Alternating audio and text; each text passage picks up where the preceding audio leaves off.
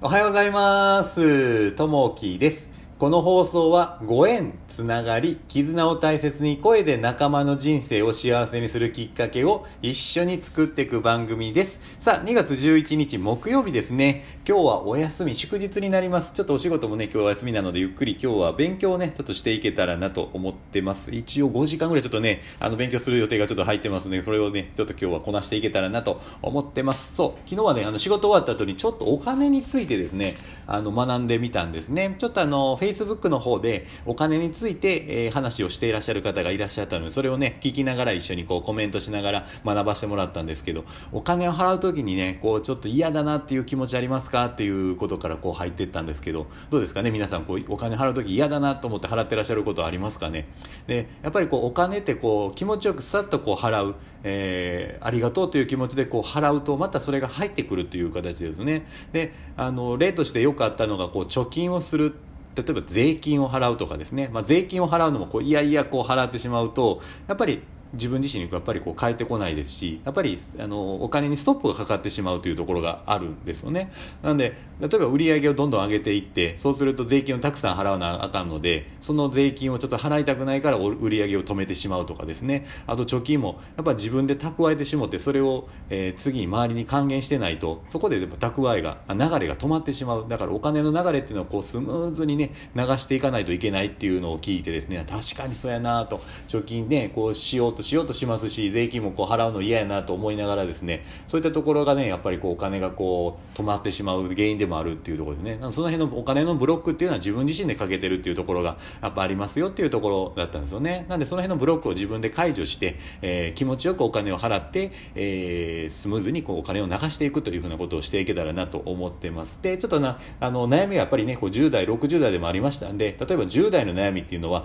やっぱ小遣いバイトで20代でのお金の悩みっていうのはいうのは自己投資貯金とかですね。で30代であればやっぱマイホーム40代であれば教育費50代老後ですよね。60代で年金。やっぱこれねお金の悩みというのは尽きないのでやっぱりねスムーズにこう気持ちよく払っていくっていうところが大切かなというふうに学びましたね。さあ今日のお話なんですけれども鉛筆の芯のお話ですね。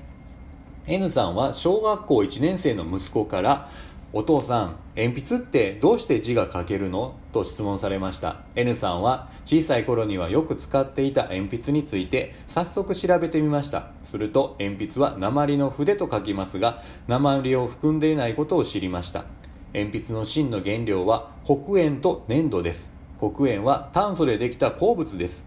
原料を練り合わせ棒状にしたものを1000度ほどの炉で焼き冷まして芯を作ります。芯の硬度は粘土と黒鉛を混ぜ合わせる比率で決まります。粘土の量が多いのは薄く硬い芯となり黒鉛の量が多いほど濃く柔らかい芯となります。そして紙に鉛筆で文字が書けるのは芯の黒鉛が削られて紙に付着するからだということが分かりました。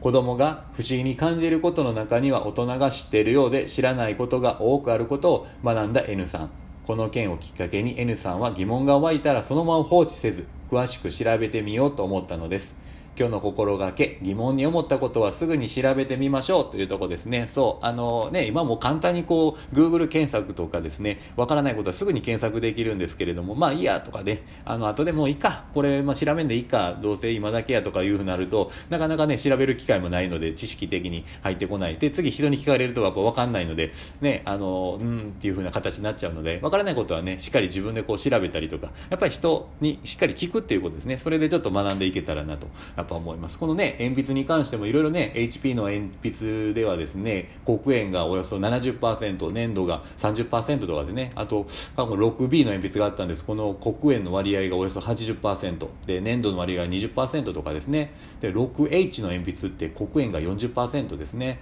で粘土がおよそ60%こうやってね鉛筆の太さってこう決まってるんやなというのがやっぱあるんですよね。なんでねこういったことわからないことはどんどんねちょっと調べていくような癖をね自分自身もなかなかねないところあるのでつけていけたらなと思っておりますさあ今日の一言となりますね考えることは才能のない人間の最大の武器である。野村克也さんのお言葉ですね。うん。やっぱね、こういろいろこう生きてくる中でわからないことでたくさんやっぱりこれからもあるし、今までもたくさんあったと思うんですけれども、それをね、放置せずね、一個一個こう深掘りしていく。で、調べていくとかなりやっぱね、深くまでこう調べられるんで、そうするとね、やっぱ面白い、ですよね。そういったところをね、どんどんこう放置せずに調べていけるようになっていけたらなと思っております。さあ、えー、今日はね、お休みなのでゆっくりね、お休みされる方、また仕事の方は、えー、お仕事を頑張っていただくような方いらっしゃると思うんですけれども、今日もも一日ね、ワクワクして過ごせたらなと思います。今日もあの、聞いていただきましてありがとうございます。また、いいね、えー、コメントお待ちしております。じゃあね、またね、バイバイ